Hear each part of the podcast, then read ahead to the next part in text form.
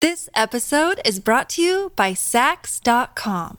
At Sax.com, it's easy to find your new vibe. Dive into the Western trend with gold cowboy boots from Stott, or go full 90s throwback with platforms from Prada. You can shop for everything on your agenda, whether it's a breezy Zimmerman dress for a garden party or a bright Chloe blazer for brunch. Find inspiration for your new vibe every day at Sax.com.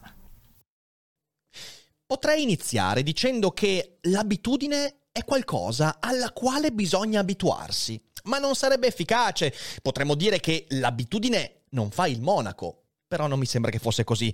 O potrei accorgermi che molte cose molto positive nella nostra vita, quando diventano abitudine, si trasformano in cose molto negative e pericolose. L'abitudine, insomma, è un nostro spontaneo modo di essere e per questo non dobbiamo mai abbassare la guardia ed evitare di abituarci all'abitudine. Ne parliamo come sempre dopo la sigla. Daily Cogito, il podcast per tutti e per nessuno. Puoi amarlo, puoi odiarlo, ma non puoi ignorarlo.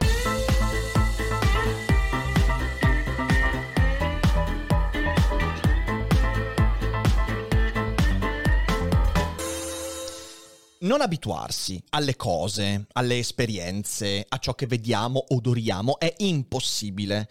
Infatti, abitudine significa creare automatismi, senza i quali diventa difficile, impossibile avere una vita serena e funzionante. Vuol dire aspettarsi che qualche cosa accada come è sempre accaduta e a volte sbagliarsi. Questo infatti può essere un bene o può essere un male. Può significare abitudine, dare per scontate le cose, non porre più la dovuta attenzione a quelle cose e lì iniziano i guai. Quindi quest'oggi voglio sviscerare il concetto di abitudine che ci tocca da vicino e spesso viene dato per scontato perché diventa un'abitudine mentale. Secondo per esempio David Hume, grande filosofo empirista, l'abitudine è una struttura costitutiva del nostro intelletto, cioè non solo ci abituiamo al fatto che il sole sorgerà come è sempre sorto. Mi sveglio al mattino e mi aspetto che il sole sorga perché? Perché ieri è sorto, l'altro ieri è sorto e difficilmente durante la mia vita smetterà di sorgere, anche perché sennò di vita ne resterebbe molto poca.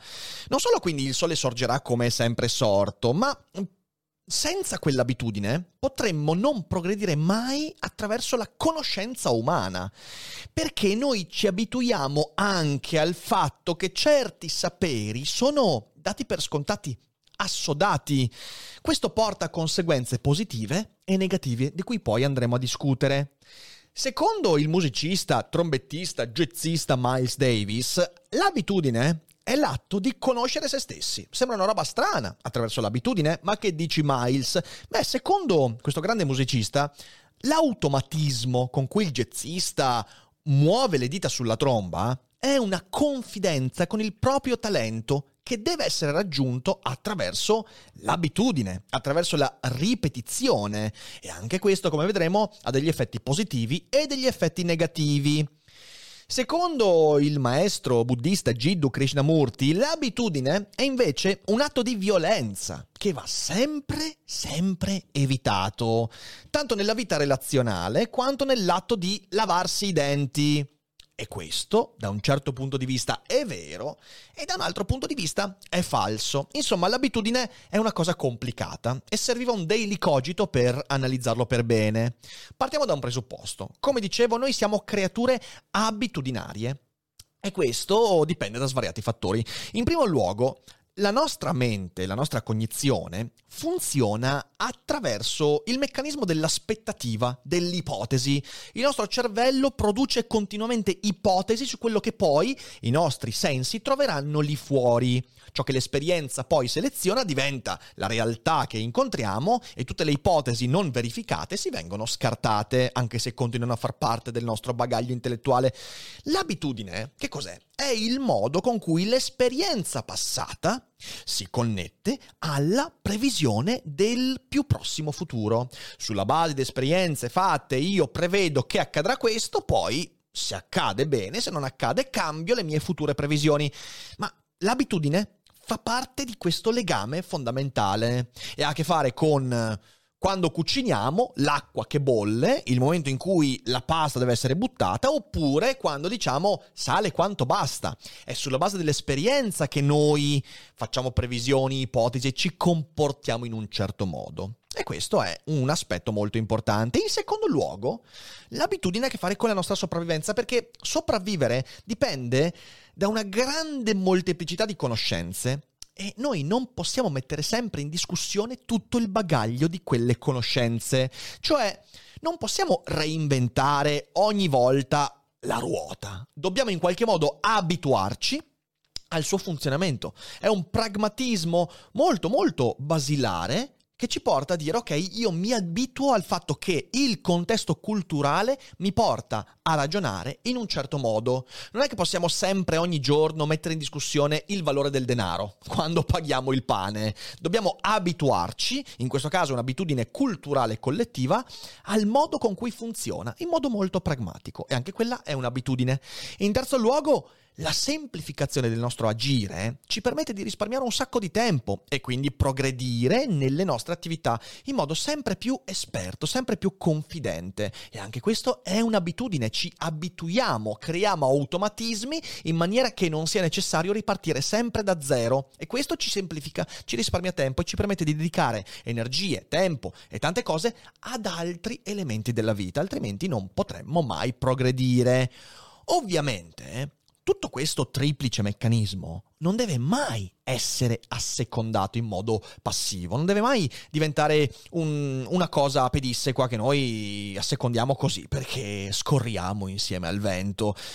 Se accade questo, è un meccanismo che smette di darci beneficio e anzi ci danneggia enormemente. E allora vorrei analizzare per bene questi aspetti eh, con Hume, Miles Davis e Krishnamurti e come hanno inteso l'abitudine, perché credo potrebbe essere di beneficio un po' a tutti quelli che ascoltano, almeno lo è per me.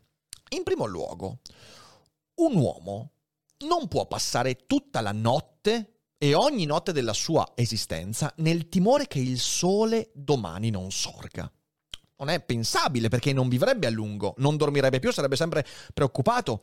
Cioè, per farla spiccia, non possiamo sempre mettere in discussione le ipotesi, le nostre aspettative. Alcune aspettative sì, ma quelle basilari no. Ciò che ci aspettiamo è ciò che poi deve accadere. Se non accade è perché è un evento eccezionale se domani il sole non sorge.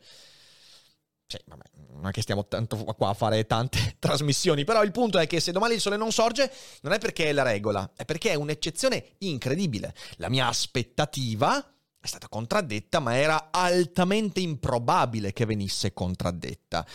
Hume afferma che la nostra serenità e il nostro funzionamento dipende anche dal modo con cui l'abitudine cognitiva trova riscontro nella realtà.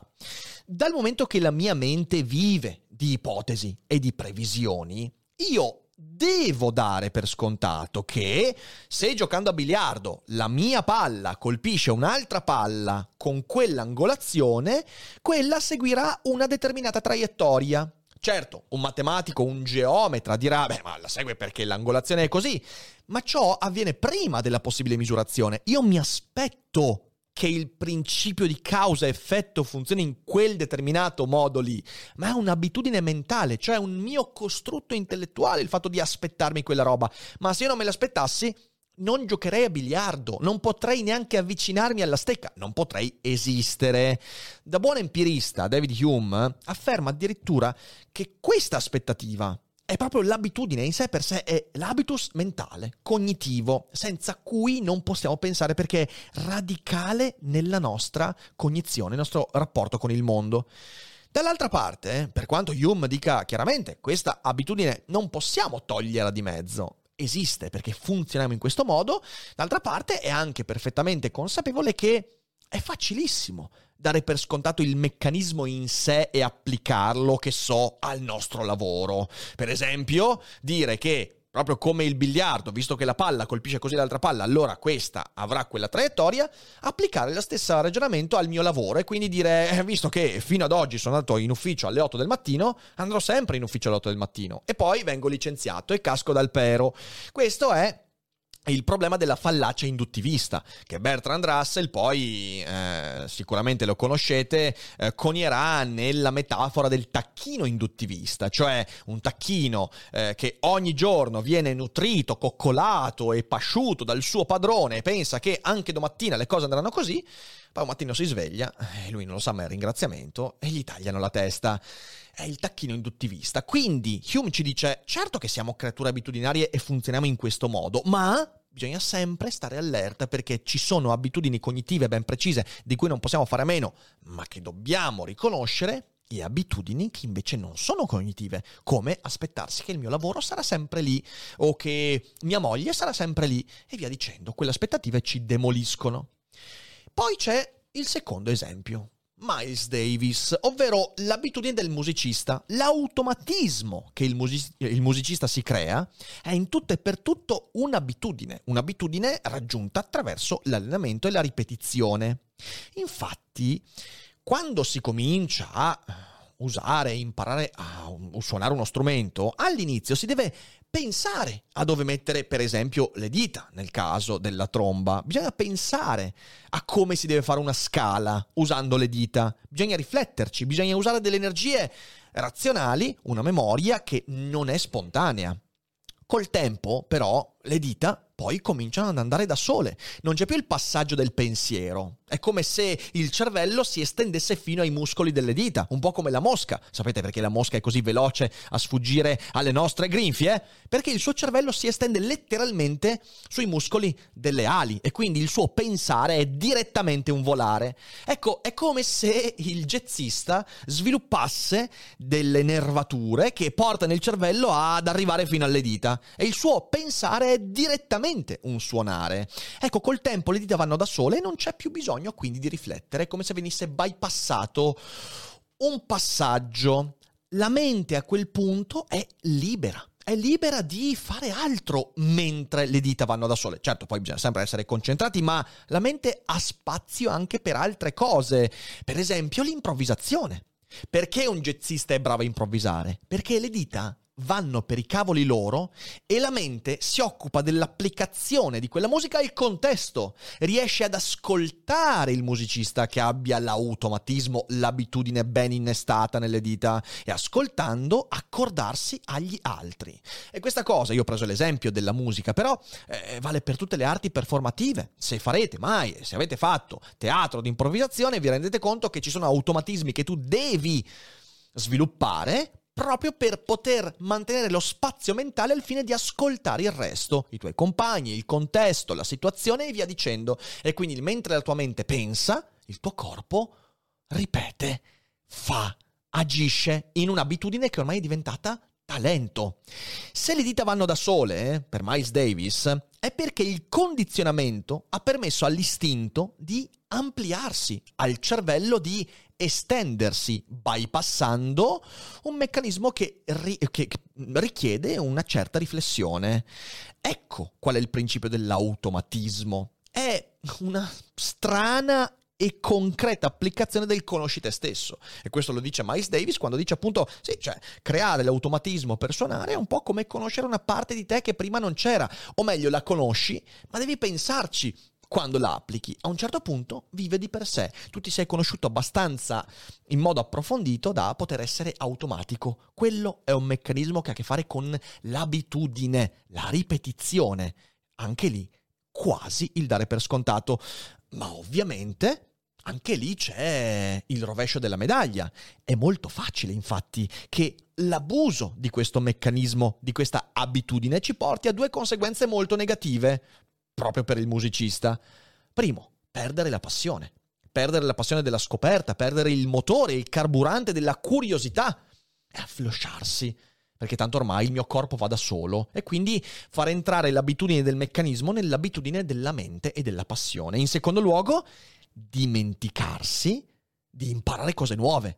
Se io mi abituo troppo al movimento del corpo automatico, magari disabituo la mente a incuriosirsi, a imparare cose nuove, in questo modo causando la morte della creatività. E quindi anche qui l'abitudine necessaria, ma poi va centellinata.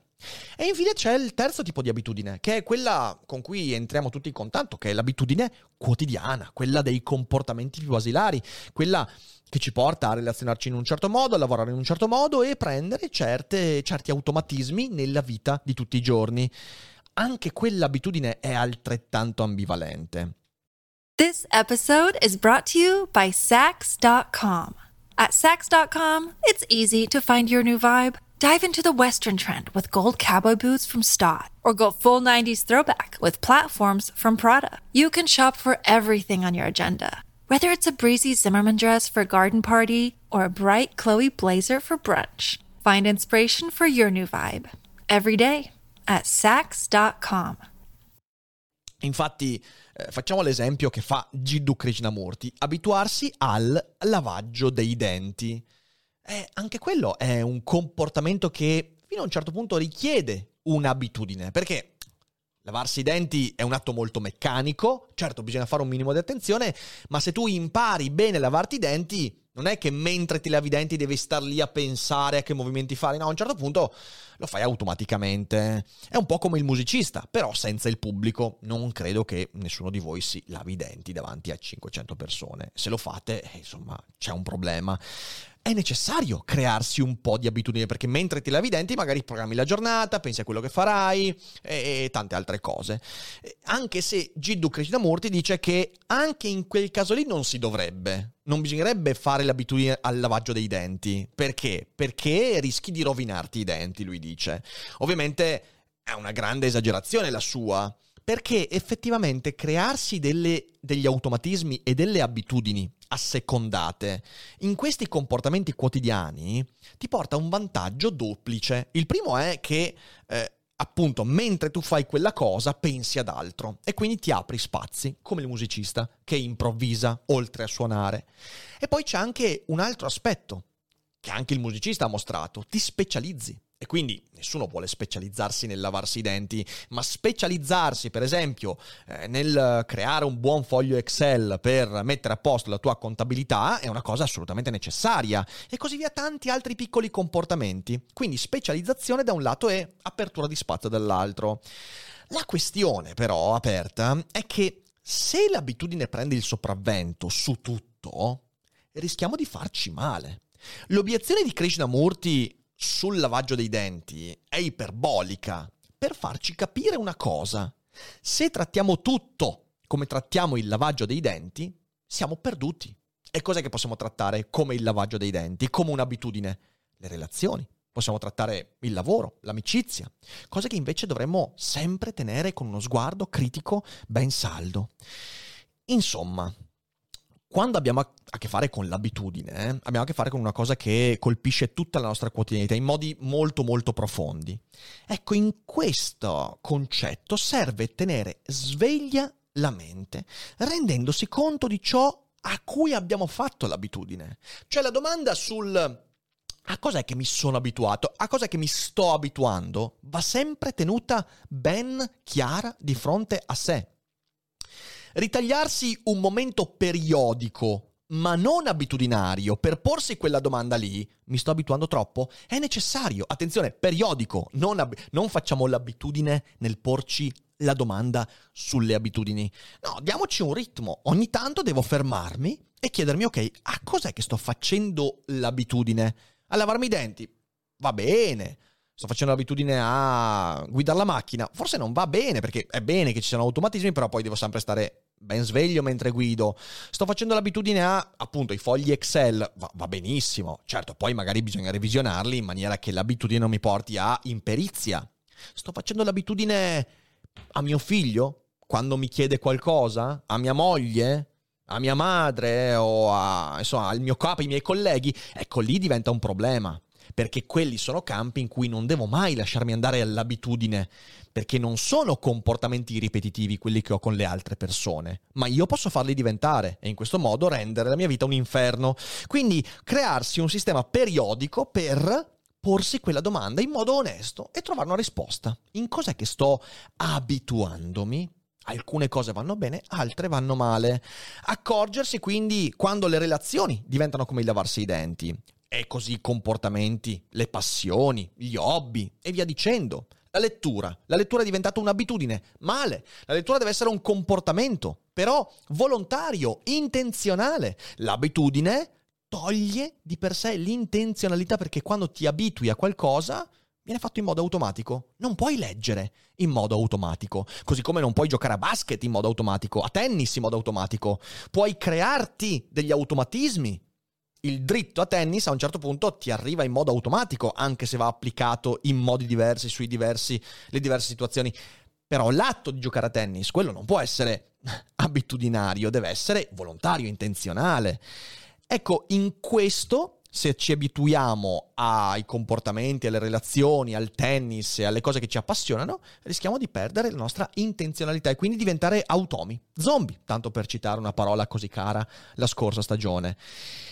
Secondo me, almeno nella mia esperienza, il campo delle convinzioni personali è un ottimo banco di prova, cioè rendersi conto in modo onesto e riuscire ad ammettere a quali convinzioni ci siamo abituati, ovvero quali sono le idee che fondano la mia persona e che do per scontate. Cioè non le metto più in discussione, io le penso perché mi sono abituato a pensarla così. Fidatevi, sono tantissime.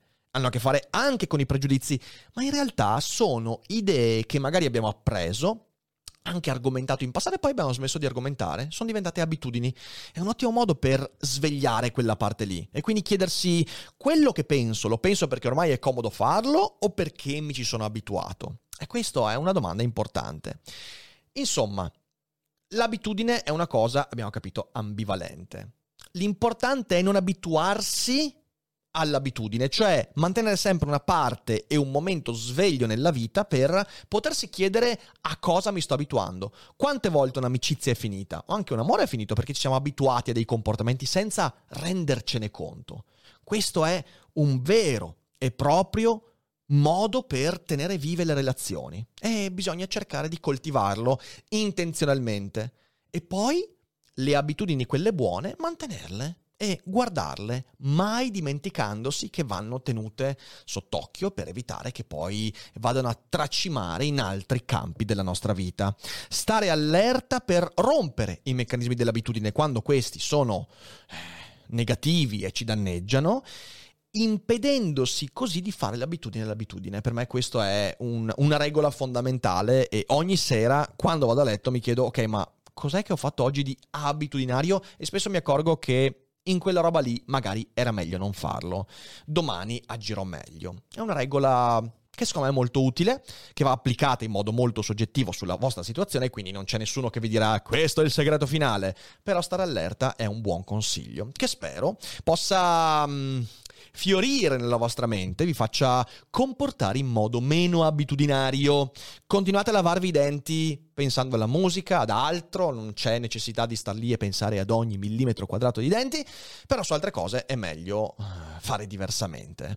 Per esempio, ascoltare Daily Cogito, che non deve diventare un'abitudine, dannazione, o meglio, ascoltatelo ogni giorno, sì certo, ma ascoltatelo con cognizione di causa, cum grano salis, che è il contrario dell'abitudine, eh? Mi raccomando, e se uno non si abitua ad ascoltare Daily Cogito in questo modo, un'altra cosa deve fare condividerlo con gli altri, farlo conoscere lì fuori perché c'è un sacco di zombie bisognosi di non abituarsi all'abitudine.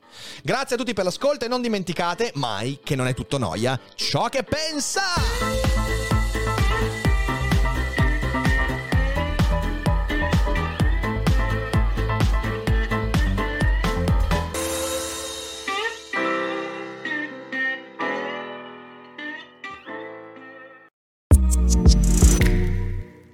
Segui i podcast di Voice sulla tua app di podcast preferita. E se sei un utente Prime, ascoltalo senza pubblicità su Amazon Music.